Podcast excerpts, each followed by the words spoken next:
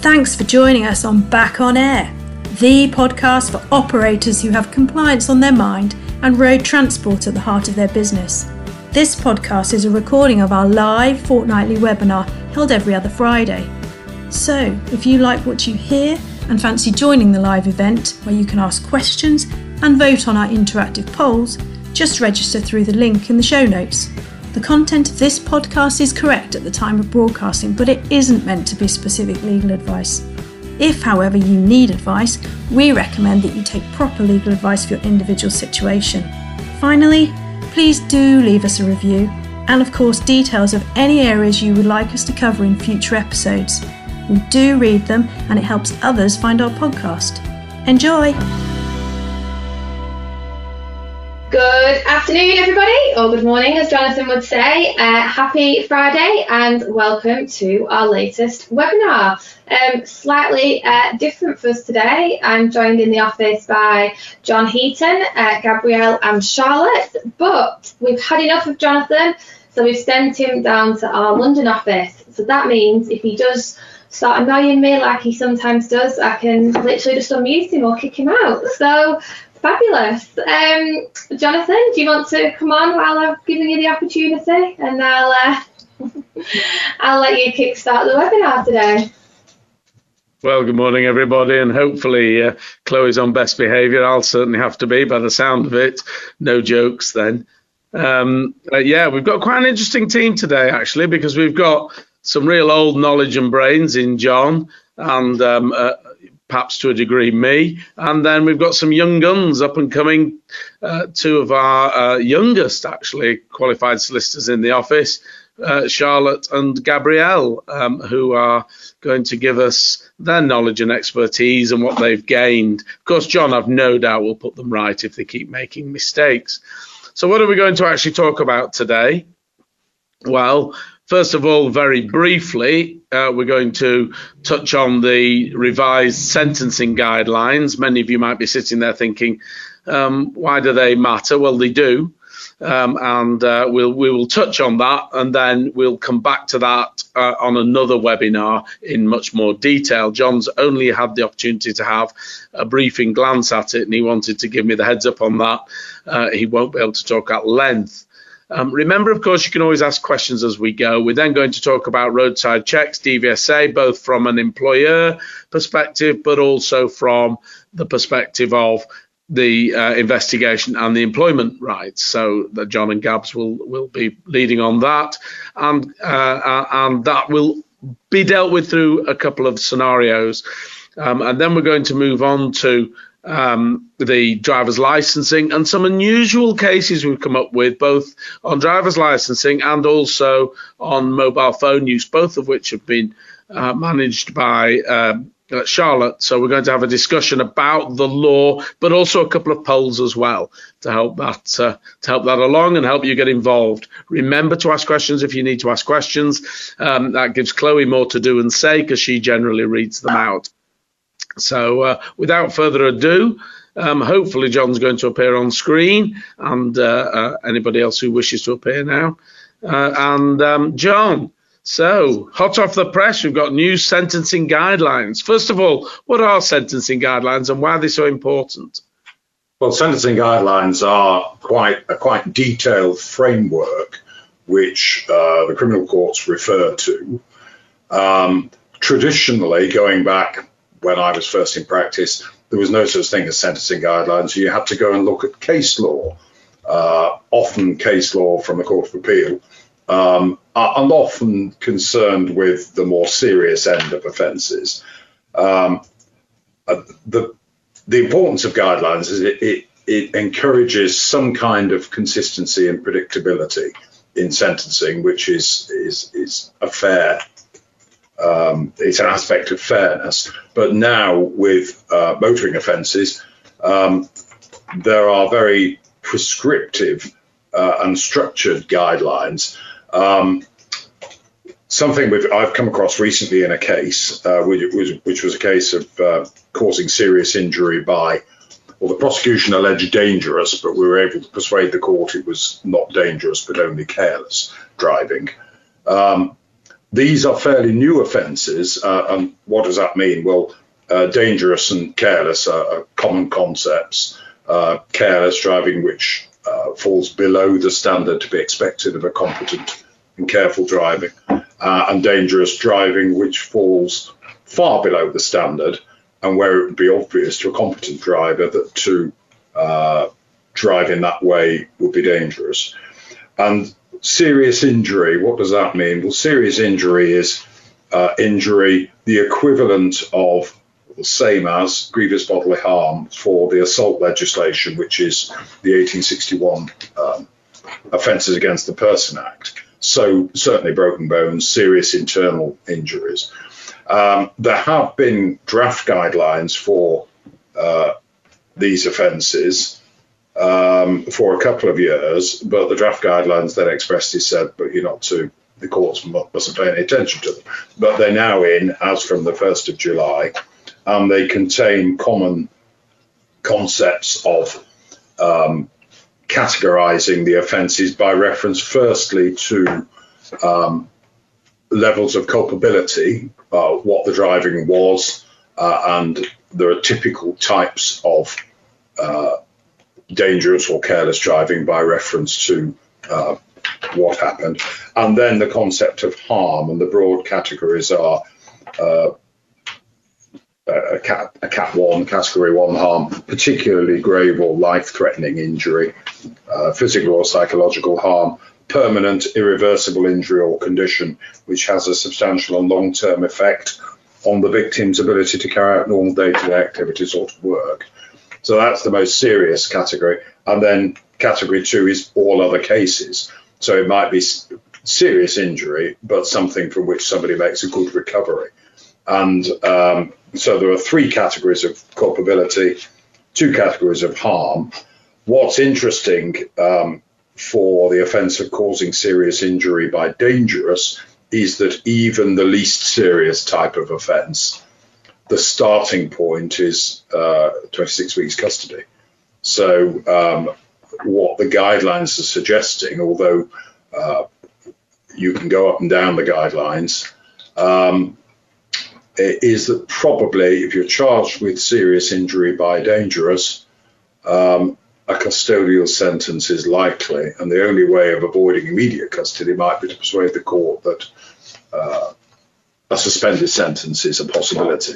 You might get that because you have um, somebody who's otherwise otherwise led a blameless uh, personal life, work life, most importantly, blameless and very long motoring record, and it's a true case of momentary inattention. And the court might well um, spare somebody immediate custody in those circumstances. So they're very interested in that. The reason that we're not going into it in huge detail today is we want to have a look at what the guide, what the new guidelines are, how they compare with what the previous guidelines were, and, and what the what conclusions we can draw from the changes that have been made, see if we can discern any trends, and then advise you as the industry as to where that leaves us. Yeah, it's, it's these offences are interesting, and and the uh, I don't like consequence-based offences, which are what the offences you were specifically talking about. There are they're offences that, but for a serious injury, would normally be dealt with in a less significantly less serious manner by the courts. Um, so it will be interesting to see. The narrative seems to be harder and harder sentences if, unfortunately, in the accident you're involved with, you end up um, seriously hurting someone um, compared with somebody who wasn't involved in an accident that hurt anybody but committed the same, if you like, failure as a driver. But we can discuss that at some future event at length. Um, yeah. So we. But what we do know is that if you get prosecuted after the 1st of July, then you're likely to be facing more serious outcomes than you would have done today. Um, and, and that's that's an interesting development. Okay, I can see Chloe's mo- um, uh, itching to move on, and I'm not even there. No, I can no, feel no. No. I'm, um, I'm actually. Someone's just said, um, just talking about points, the point that John's made, that they always have this problem um, with the consideration of a competent driver. It is so subjective when complaints by the public take that into consideration, and they may not be justified. Yeah, Cunningham and Caldwell, recklessness and objectivity um, and subjectivity are really interesting legal topics that actually I really enjoyed, but I was probably one of the only ones on the law course that did enjoy that. Um, but you're right, the concepts of what is um, far below and what is below a reasonable, competent, and careful driver are interesting. For example, a rear end shunt, if you're the car that's run into the back of the car in front, that's probably careless driving. You weren't leaving the distance, and a competent and careful driver would have done. And yet, that's very rarely, excuse me, it's very rarely, if ever, prosecuted, unless two things. One, you're in a large vehicle like a lorry or a bus where you're considered to be a professional driver, so reasonably competent and careful. The measure is really by by the prosecution certainly um, uh, the reasonable, competent, and careful professional driver.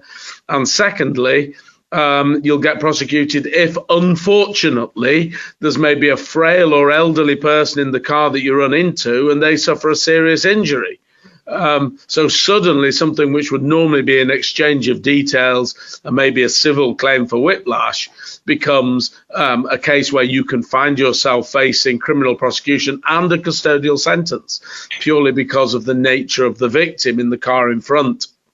Um, yeah, that, that's perfectly true, and um, it is something of a lottery. You won't find the legislation saying in terms that this mythical standard of good driving is any different for no. um, heavy goods vehicle or, or bus drivers. But in practice, the sentencing guidelines really say that um, a higher standard is expected for this reason. But in terms of culpability, um, the starting point um, are, are, in terms of culpability is always expressed to be higher um, if you're a wagon driver or a bus or coach driver.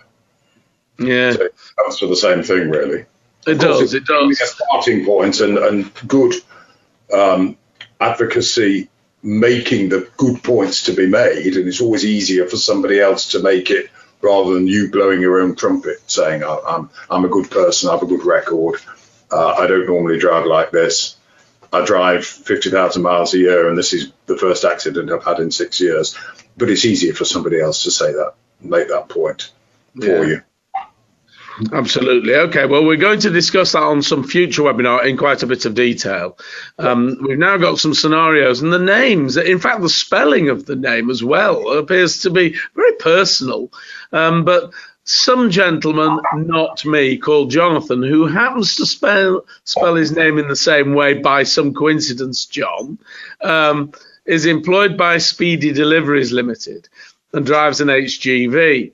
He's pulled over at a check site and his vehicle examined. The DVSA find that the vehicle has a bald tyre and a worn steering joint, which the DVSA accept the driver wouldn't have been aware of. As a result, that's the worn steering joint, not the bald tyre. Um, as a result of the, um, as a result, the following is issued: an immediate S marked um, PG9, so that's a significant failure of your compliance systems, maintenance compliance systems. Um, a graduated fixed penalty fine to the driver for um, £100 for each offence, that's two. Um, the license will be endorsed with three points for the offence, um, and the tyre offence was considered to be a most serious infringement. Now, most serious infringement, if you don't know, is something that the traffic commissioner needs to consider whether it's an immediate revocation issue, um, and uh, that's from the European legislation 1071 2009. If you're interested. Um, so, uh, as a starting point, John, do you just want to talk through some of these uh, points? Uh, well, I'll start with the very first point you made about Jonathan. Um, it, it is, of course, just a coincidence. In fact, I think in the first draft of this, it was uh, somebody put in it's just a name, but anyway, there we are.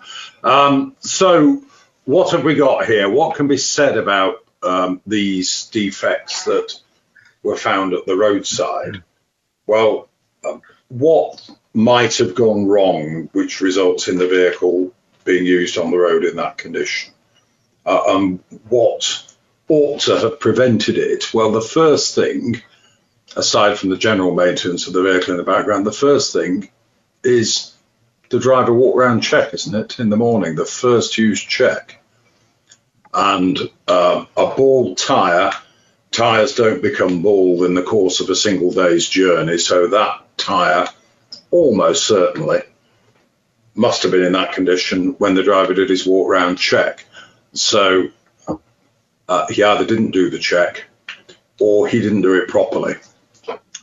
Uh, the worn steering joint in this scenario, the, the vehicle examiner said to the driver, well, I've found this. I accept that you wouldn't have, you weren't aware of the steering, you no clunks or anything like that. Oh, no, Gov.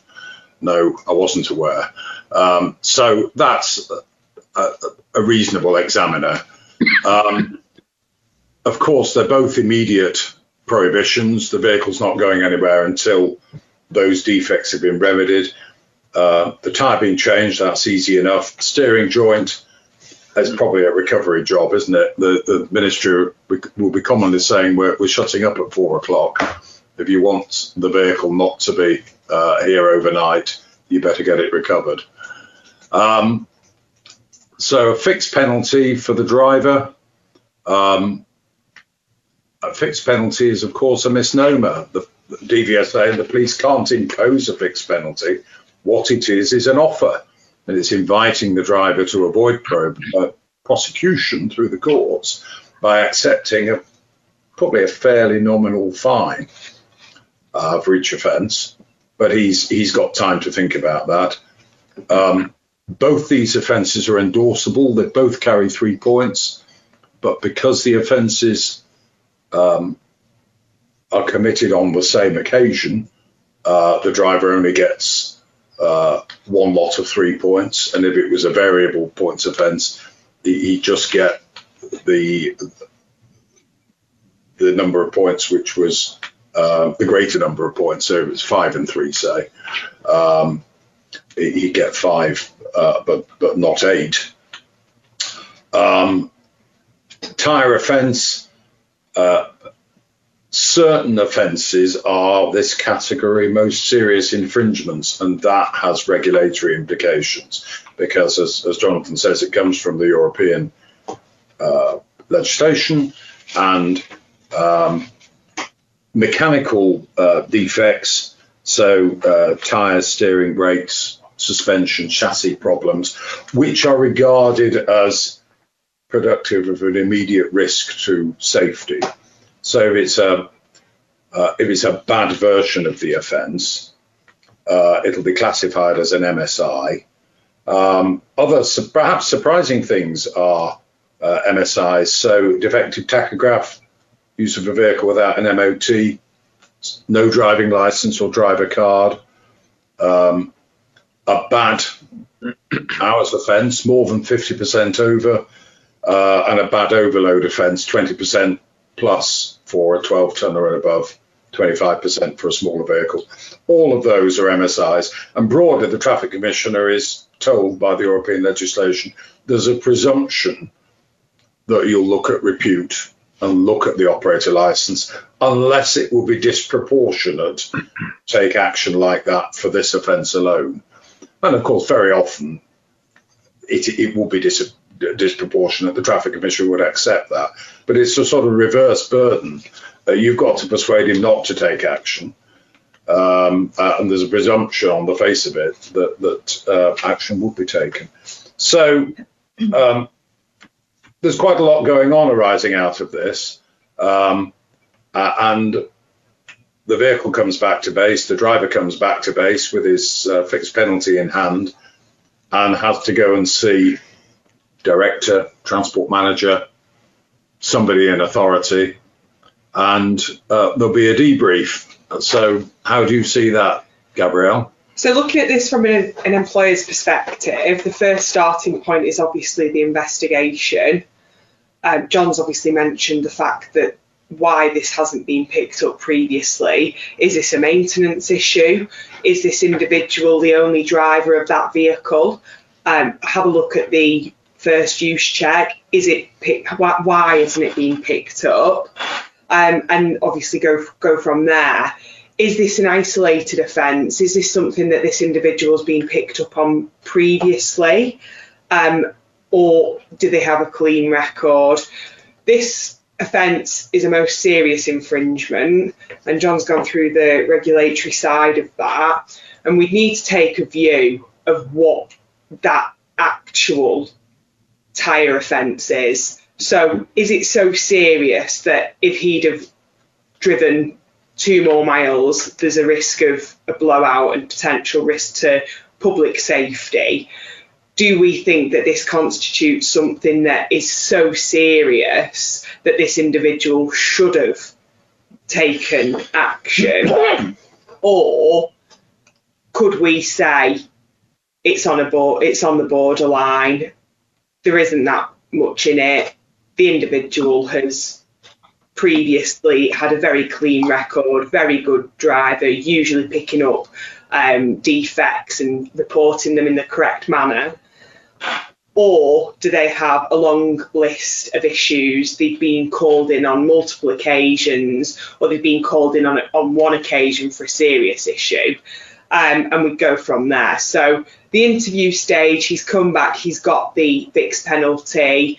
The director or the transport manager is going to have an investigation with with them, um, and they're going to go from that to decide whether or not there is something for them to be called up to a, a disciplinary hearing. If there is, we'd need three separate managers of equal or ascending seniority uh, the further through the process we go.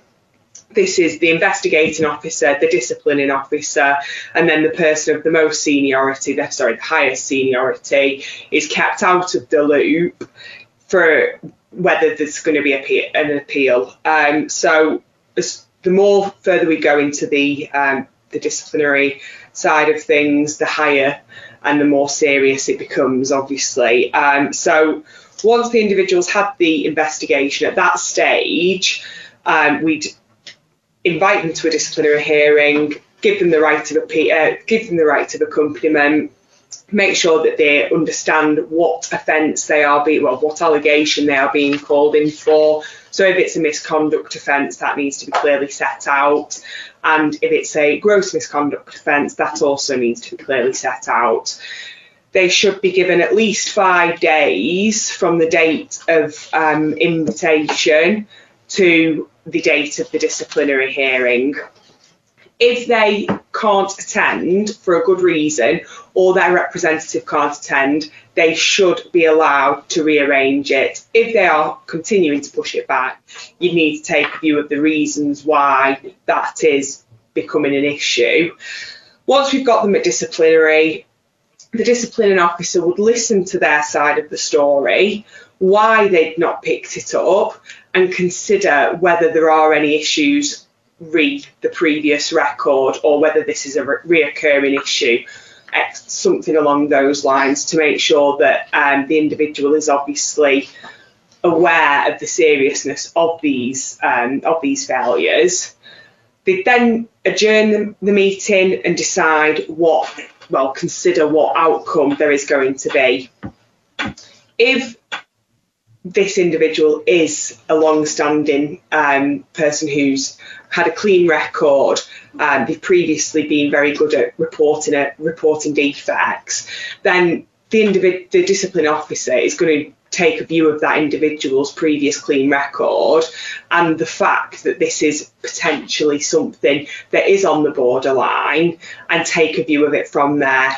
If it is a clean record and this is a very serious defect that should have been picked up and we can relatively say with 100% knowledge that there is a huge failure, failure here, then potential gross misconduct can come from that, which obviously would result in dismissal. Um, so realistically, it is just going to depend on the facts and depend on what kind of uh, failure there has been. But if there is a clean record, minimal um, risk that this is going to continue or minimal risk to public safety, then we'd need to take a view of whether it would just be a warning. If it wasn't a most serious infringement, um, then it would be my view that this would be a warning. The individual should be provided further training. So if another incident of a minor breach or a minor failure came up, the employer is able to say, well, on the 16th of June, you came back with a fixed penalty notice for the same offence. We provided you further training and you were given a written warning. We are now going to further this and investigate the reasons why you are continuing to fail to follow the to follow the um, follow the correct procedures that you've been correctly trained on and as a professional driver should be following. Um, but that is roundabout what we should be doing in an employment perspective. Obviously, it's very fact specific, and if anyone needed any specific advice on specific positions, then we are available to discuss it. But talk about throwing in some caveats there, but um, yeah, I mean, one one thing that's very interesting in cases like this, and John touched on it earlier, is of course it's unlikely that only one driver um, will be responsible for the failure to report a bald tyre it's likely in many businesses that more than one driver, sometimes the engineering department as well, sometimes an independent or even an internal tyre fitter who does maybe weekly or monthly checks has also failed. So you can find yourself in this type of investigation with four or five people um, yeah. who may have effectively similarly failed to the driver on the day what are you going to do in that scenario? Because they've all probably committed a similar level of failure. Um, can you get them all in and sort of punish them all uh, en masse, or do you have to deal with them all individually? And furthermore, do you want to take the risk of suddenly losing four or five employees? Um, uh, so there's a real dilemma there, isn't there? I don't know whether you've got any view on that, Gabs. Well, it would be a maintenance investigation, wouldn't it? Because if that individ- if the multiple individuals are all failing, the re- that you need to ask the question why. Yeah. Why is why is that an issue? Have they not been properly trained? Is there something further deeper down that we need to investigate and find out? There are issues there. If there's five drivers who all who all should have picked it up, then it becomes the, the, cap- the capability side of it. Are they even correctly um, correctly positioned to be a professional driver if they are going to miss such serious issues on the first on the first check or the first walk round check in the morning in the evening in the end, it could come down to the transport manager and the and the role of the transport manager and whether the transport manager themselves are in fact carrying out their responsibilities properly to have allowed this progressive failure. Um, so one thing that I think would be very useful to investigate in a case like this is previous and other vehicle PMI inspections to see yeah. whether there was a propensity of driver type defect items to be found by the maintenance provider or your maintenance department, hinting at really a fundamental failure in the management of the driver defect reporting protocols. And that is a very common criticism at a public inquiry. In fact, probably 60 to 70% of PIs have a criticism that there are items in the maintenance records that drivers should have reported but clearly haven't. So that's a very common scenario. And tyre defects, um, the operation of very modern vehicles does not mean that an operator can be immune from finding himself with bald tyres. I can think of two cases, one sadly a fatal accident, which was not attributable to the fact the, the tyres were like racing slicks. Um, but it fell between many stools. The vehicle was maintained to the hilt, but because the responsibility for maintaining the tyres was farmed out, contracted out to somebody else, and it slipped through the net, um, you have this very modern light vehicle involved in a fatal accident with racing slicks, and yeah. um, and and I can think of another case also involving a light van um, where the tyres were appalling. And yet the vehicle was only a couple of years old, something like that. Um, Gabrielle, as you were speaking, there was something else that occurred to me. Presumably, it would be a mitigating feature if the driver's walk round check for that day, in fact, had various defects noted. So he clearly done the check, but for some reason, perhaps been distraction or something, had not looked properly at the tyres. That would be a mitigating feature, wouldn't it? Generally, showing that he, he he'd done the check in other respects. Generally, it would be, but realistically, he's missed an essential part. Oh, it's very it's of, a very important element of the DDR, certainly. So, although that could be taken into account, I would still suggest that if he's been distracted, why hasn't he gone back to look at the tyres? Yes. Um, especially where it's a most serious infringement, should they have even been looking at that in that view, or could could it's a, a fundamental failure to properly carry out, and I'd suggest that it would be a very serious. Yes, and and as we can see, it sounds banal and simple, but um, something that's not uncommon, which is a bald tire, has wide ramifications because particularly if it's not a vehicle that's just driven by one uh, driver, it opens the, the Pandora's box that multiple drivers have also not been doing walk around checks and somebody managing or supervising them also. Um, and it begs the question about the, the regime for um, tyre fitness generally in the, the operation. I think, uh, one of, I think sorry, sorry, I think as well from a transport manager's point of view, um, at the time of a public inquiry with with an issue like this raised, doing spot checks on your drivers, making sure that you're going out there and ad hoc spot checking your drivers are correctly doing the walk round inspections. Um, and I think that's quite important so bald tire doesn't happen just overnight. It's, it's obviously been on there for quite some time. So it's important that if anything like this arises, that a business and a transport manager is able to support that they are spot checking the drivers before they leave with dummy defects or you know just ad hoc picking random drivers out. But yeah our advice would be that every driver should be spot checked at least every quarter to make sure this doesn't happen. And it's important that those kind of things are also taken into to consideration. We've, we've looked a lot about the tyre. Um, I wonder what we can say about this, the steering joint. Clearly, that would be a question for. Uh, well, you look at the documentary record, you look at the when was the last PMI, you'd uh, you look to see if this is um, a, a, repeat failure? Is there a pattern of failures for of this joint on this model? Um, from an engineering point of view, you perhaps question if you could, is this something that has just happened by going over a bad bump, or is it a failure that's likely to have happened over time and therefore should it have been picked up? And it's questions for the maintenance staff and the and the uh, the foreman fitter really. Yeah, I think with the with regard to the worn steering joint, and I've seen X uh, S not X S marked prohibitions for worn steering joints, and I think.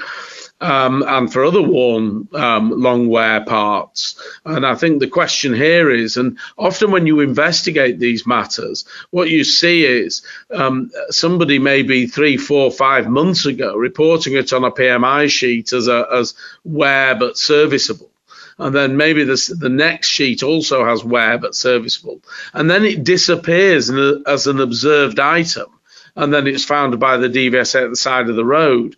And that, of course, is a classic scenario of um, both the maintenance provider and the transport manager when reviewing the maintenance records, not observing that um, a monitored type defect has disappeared and yeah. uh, and yet there's no explanation. And and that's not uncommon in these types of scenarios. And the s marking could be issued for that component. Yeah. you know it, it's not just the tire that might attract the s mark. The s mark might also be attracted for the worn steering joint.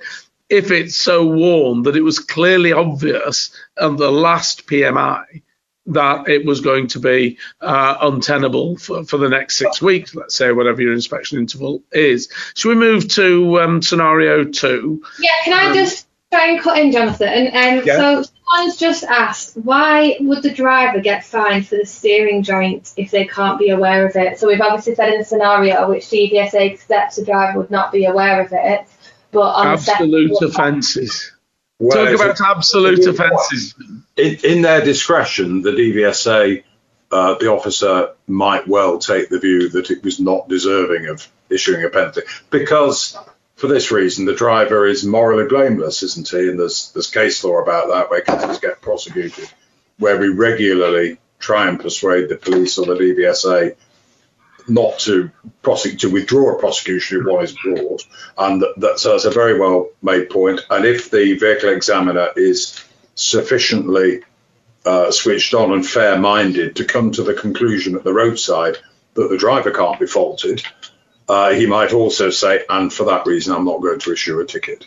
So, uh, and one would hope that perhaps a ticket wouldn't be issued, but I've seen them issued, and in those circumstances, you'd try and you try and persuade the DVSA to withdraw the ticket, but if they won't, and the driver gets prosecuted, you then have another go at trying to persuade them uh, that it's a case called Hart and Bex, if you're interested, but we regularly use it, that is not a case which in the public interest where prosecution is necessary because if the driver is forced to plead guilty, as he might be if they won't drop it, you'd be waving a copy of Hart and Bex in front of the court saying this is a case where the driver is morally blameless, not deserving of prosecution, and um, what's more, he shouldn't get penalty points, should he? Because he has um, uh, the defence of lack of knowledge. If he can show he didn't know or couldn't reasonably have been aware of the offence, he should. The court must not award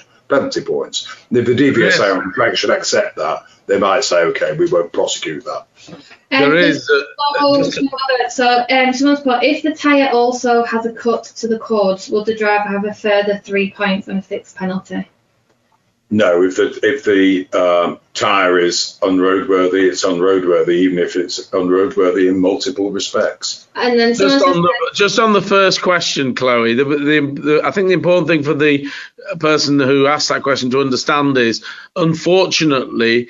Um, you don't have a defense just because you say you didn't know. It's an absolute offense. So the fact that there was a defect on the vehicle is enough for them to be able to prosecute. Um, it's not fair. And, and, it's not considered fair, actually, I think, by many people, but it's it's summary justice. So the fact that the driver didn't know and had no reason to know doesn't of itself provide him with a defence against actual prosecution. What's interesting, though, and what John's basically saying is that um, you would try and persuade them uh, not prosecute on the basis he didn't know. And secondly, um, uh, uh, as John's just said, Hart and Bex says, well, even if you do prosecute, there shouldn't be a penalty because what could he have done about it? So, uh, but but yeah, so they're quite harder are um, absolute offences to to justify from a moral point of view, in my in my opinion. But there you go. But the DVSA have a prosecution policy which does acknowledge that if the driver is blameless, probably enforcement action shouldn't be taken against him. Uh, and we generally remind them of that, and they're often accepting of it. Right. If they accept that the driver wouldn't have known, in the in this case, the steering joint example. It's the attitude at the roadside that matters as well by the driver. Someone's put what um, what if an operator's tyre policy is to change at three millimeters and then the TM signs off a PMI sheet at three millimeters? Should there be like monitoring the change in it, or is that a TM failure? TM failure, I would say he should see that that um, is at the borderline tire needs changing, um, yeah. and that would be a classic thing that w- the DVSA would actually observe: low tread depths uh, not being dealt with by the TM. And last, listen, we better move. Yeah, I've just got one more thing on this because this is this is a good one. So not a good one, sorry for whoever it is, but a vehicle of ours has recently had a prohibition for a very small tyre defect that the examiner himself said it must have just happened and will be very hard to see. And on his paperwork documented driver and um, operator not culpable, but this has still affected our OCRS score. Is this something we can challenge? Well, they should have X marked it, and John was just talking about X marking before the uh, uh, before this webinar. Um, uh, and, we were, and, yes. There, there, are three, uh, and Jonathan and I. If you go and look at things, occasionally you learn something you'd forgotten if you ever knew it. Uh, there are three classifications uh, of prohibition. There's S marking, which we're all familiar with, which is a significant failure in roadworthiness compliance. Now, it used to say a significant failure in maintenance systems, I think. So the language has changed, but it must mean the same thing. There is then X marking, which is in DVSA speak is no reflection on the maintenance system. And that for this purpose, the driver on the walk around check is part of the maintenance system. And then there's uh, blank, where the DVSA hedge their bets and say, uh, well, that defect may or may not reflect on the quality of the maintenance systems. Um, if you've ever seen a blank one, it's very unfair, isn't it, that the OCRS score should be adversely affected if it's X mark, and uh, I think very strong representation should be made to the DVSA to say this is ridiculous. Please adjust, manipulate, whatever you want to say, the OCRS score, so we're not penalised. Right, let's move on. There's lots of comments on scenario one, but we do need to move on. So, Jonathan. Okay, so we're going to do this fairly quickly because we've still got quite a lot to get through. So I'm, i want a fairly brief response, chaps and chapesses.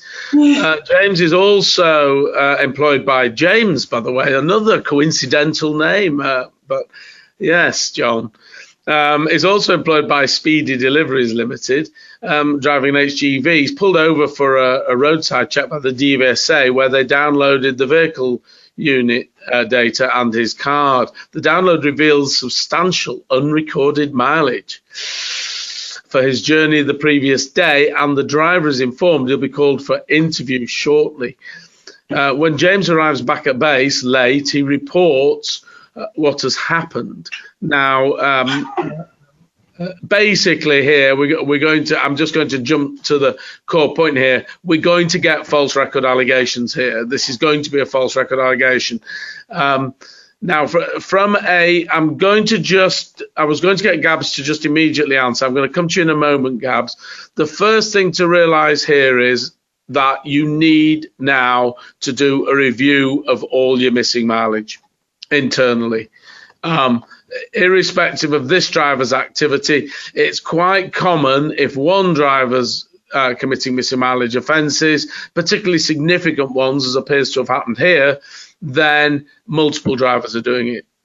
So it, the first thing you need to do is download all your vehicle unit data uh, and your driver cards and check across the board to see if you've got an endemic issue, because that is what the DVSA are going to do when they come. But what else should you be doing here, Gabs, with regard to James? So as soon as he gets back, late or not, he needs to be called into an investigation meeting. The very serious allegations and most falsification matters will constitute gross misconduct offences, which is obviously punishable by dismissal. We need to understand what he says or she says are the reasons for why they pulled the card. So there are a couple of issues that we'd need to consider. So, do they say, I pulled my card because my daughter or my son is disabled and there's been an incident at home and I needed to get home ASAP? There are issues there because if we did take action against them for pulling that card, there's a absolute possibility that they could argue that it's discrimination by perception. However, our justifi- justification for that discrimination will be based on the fact that there is a, a gross misconduct offence potentially um, punishable by prosecution against them, which is going to obviously have an impact on our operator's license. So, first things first, we have them in for an investigation meeting, discuss what they say caused them to pull the card. They potentially might raise concerns over their workload do we need to investigate this further? Is it a genuine concern? Have they been having issues with their workload? Have they been telling their employer about these issues? we could consider it as mitigation at the disciplinary hearing.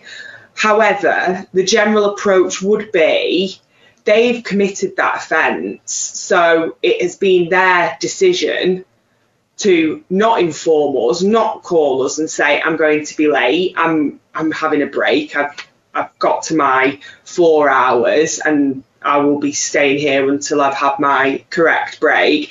They've made the decision to pull the card.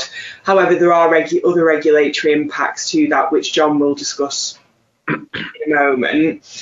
So, like we discussed earlier in scenario one, we'd need to go through that proper and fair disciplinary procedure. Um, the other thing that we'd need to consider is whether we are putting drivers in a position where they're going to breach. So this is why bonuses should not be based on the workload or the miles that an individual does in a day because there's more chance that they, they're going to drive faster, they're, they're going to have infringements, they're going to be pulling the card if they think, oh, well, if I just do this extra 20 minutes, I'll get £400 extra because I've done this, this amount of time or this amount of miles.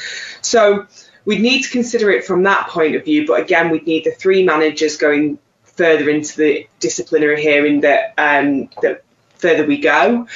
Um, and once it gets to disciplinary, falsification um, investigations have started. We've understood the position with any concerns that the individuals raised to us, um, and we go from there. So usually this would be gross misconduct dismissal. We'd need to justify any issues, whether they've brought the um, the allegation that they pulled the card because of, say, a health um, a health problem with a disabled partner, disabled child, etc. But as long as the company can reasonably justify the fact that they've made this decision based on the fact that they pulled the card, there's no con- real concern there. There are there are obviously risks, but as long as the employer can reasonably satisfy themselves that they've followed the correct procedure, they, that they've got the correct evidence against the individual, and then if it came to a tribunal, there's obviously um, a lot a, a better chance to easily defend any claim. Whether it minimises the risk, that is what you are looking for.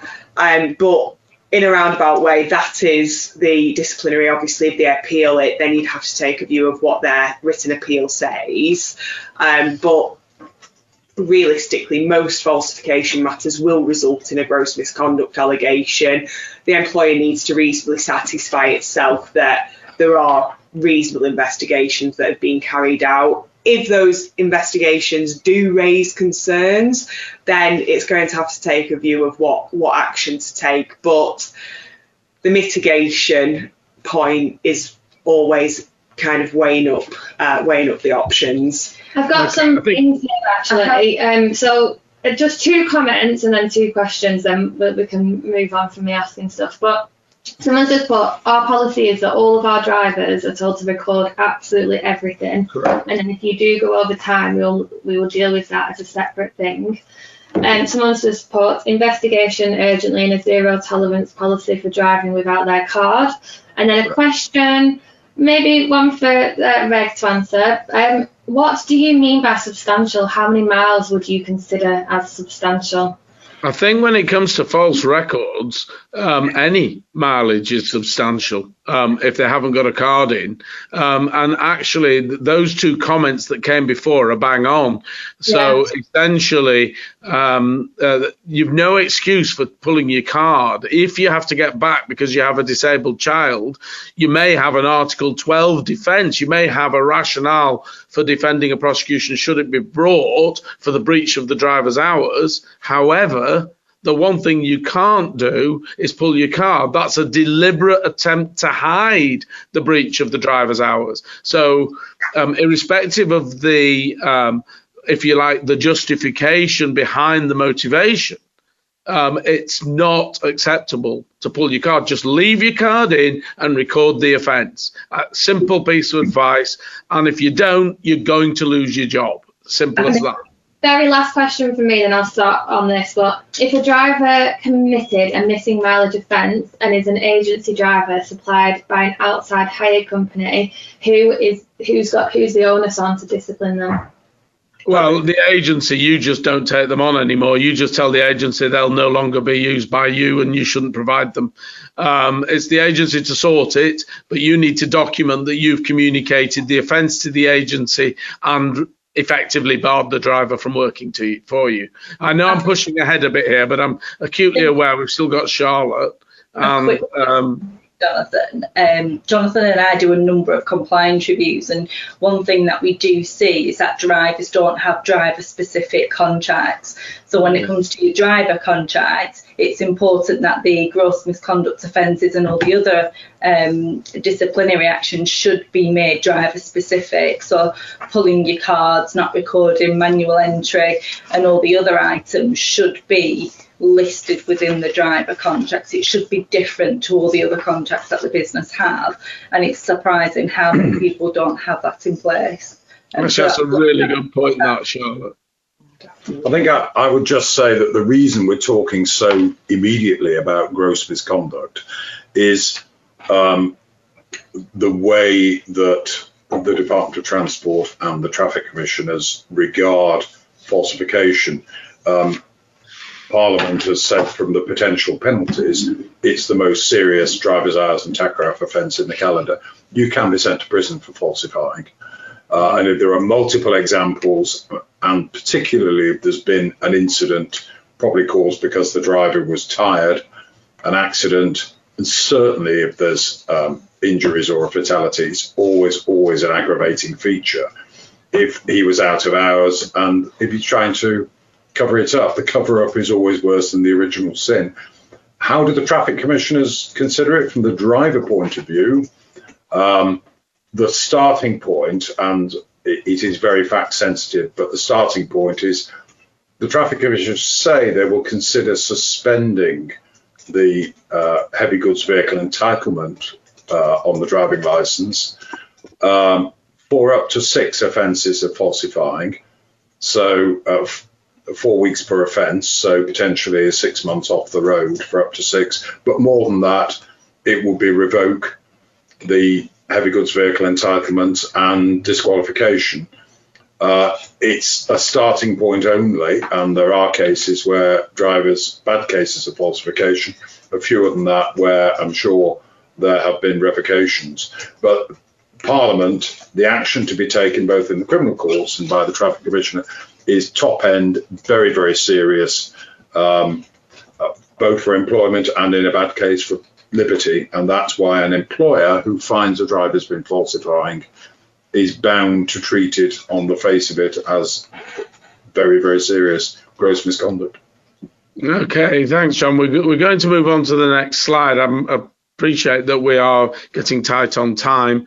Um, so we've had a couple of recent cases. I say we. Charlotte's had a couple of recent cases which have been uh, of particular ins, uh, interest. I would say the first one was involving driver's licensing, which hopefully we're going to get a. So how many how many people listening today check that the transport manager is correctly checking driving licenses? So hopefully that's just popped up on your screen now. Just um, yes or no. I'm really not going to give you long at all. Um, so we're running out. So uh, while you're answering that question, um, perhaps Charlotte, without giving any details of the client or the operator, perhaps you want to just talk through the circumstances of the particular case. The, the, next poll that was going to come up was Would you okay. consider checking the transport manager is checking the licenses them, if themselves held a vocational license, if the transport manager held a license as well? Um, so it, it's really an overall question on trust on how much you need to double check your, your, transport managers. There was a recent case where it turned out that the transport manager himself had lost his relevant vocational license. However, he was still driving for the business on an ad hoc basis, um, as and when um, required by the business, sometimes instructed by um, a relevant person in the business, sometimes arranging to do it himself. And at the hearing, there was a direct criticism of the operator that they should have checked the checker. Um, and the question that's raised out of that is where does that start? Do you just check driving licenses? Do you check the auditing um, of PMI sheets? You know, how how long do you do you continue this process? I don't know whether John um, or Jonathan, you have a view on this of effectively having to audit your auditor.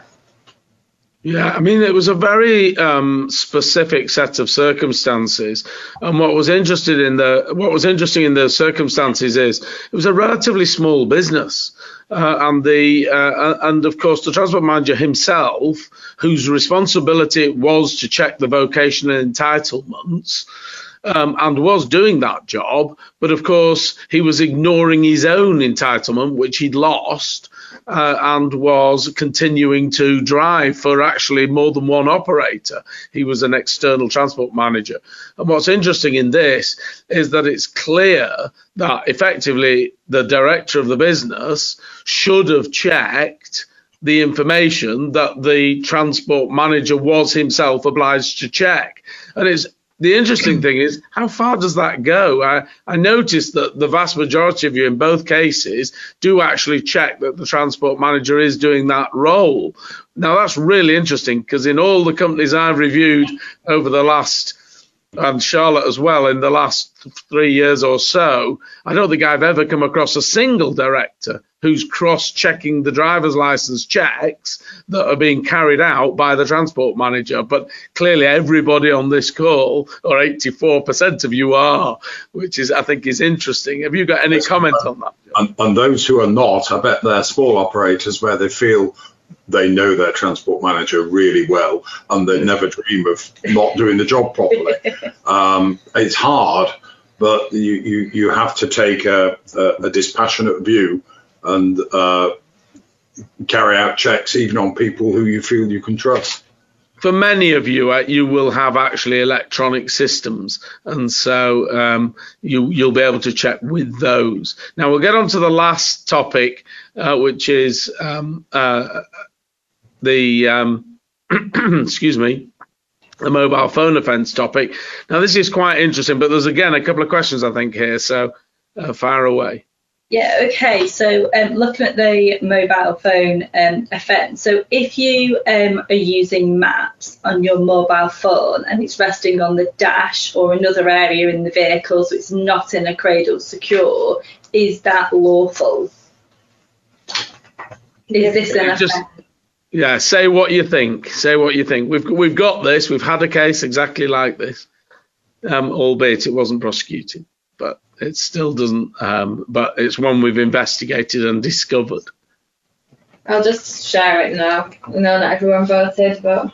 So we've got 76% saying that it's um, it, it's not lawful, and 24% think it is lawful. Um, John um, potentially is not lawful for this reason that um, it's like having a missile on the dashboard, isn't it? If you brake suddenly and the phone dashes off, falls on the floor around your feet, uh, it's going to stop you using the pedals properly. You're going to be tempted to reach for it. You're going to be shocked by the fact that this heavy object has suddenly flown out. It's potentially a, a, an offence under one of the subsections of Section 41D of the RTA, which is um, not driving in a motor vehicle in a position which doesn't give proper control. It's, uh, it's the double negative in the driving a vehicle where you're not in proper control because you've got something flying about the cab. Yeah, I think the the other interesting thing, Charlotte, about a mobile phone offence is when it's committed. So if you've got it in your hand but you're not using it, what's the position there? No, it's not committed. So holding a mobile phone you're not committing an offence. In the legislation, it's using the mobile phone. That is the offence. Um, so if it's in your hand and you're using it, you've committed that offence. If um, you're using it on a cradle, you're using the mobile phone, you're committing the offence. But if you're purely just holding the mobile phone, that doesn't meet the requirements in the legislation. Now, what's quite interesting to know is that a number of people receive a, um, a, fixed penalty notice, six points and a fine, because they were caught holding the mobile phone and they accept it because they don't understand the specific legislation. And then, as a result of being um, a vocational license holder, as a result of that offence, you then go to a, a, driver conduct hearing. And then at the driver conduct hearing, they then start to raise the arguments of, well, I was only holding it or not using it. You know, I picked it up off the floor after it drops from it being in an unsecure um, position in the vehicle. And the traffic commissioners do take a different view on that, um, even that because you've admitted to the original offence that is then taken into consideration and having you, uh, you know a device unsecure in the vehicle or even holding the mobile phone the traffic commissioners do see from a professional driving standard you shouldn't be committing such an offence in terms of being a professional driver and that will result in um, a suspension of your licence for a period of time. Charlotte, someone's just asked um, if we see a driver on our own in-cab cameras, should we report them to the traffic commissioner? You don't have an obligation to report uh, a driver who hasn't been caught and issued with a penalty. So even a driver who's sent, for example, on a speed awareness course, you don't have an obligation to report. You only have an obligation to report where they've actually been issued a fixed penalty um, and accepted it, and therefore uh, they are um, saying that they admit the offence. That point, however, goes back to a point I raised earlier about driver specific contracts. Um, do you want to have a driver using a mobile phone? Your driver specific contracts could incorporate it's a gross misconduct offence to use your mobile phone in any way whilst in driving the vehicle, whether that's on a dash or the touch and go or it's only in cab.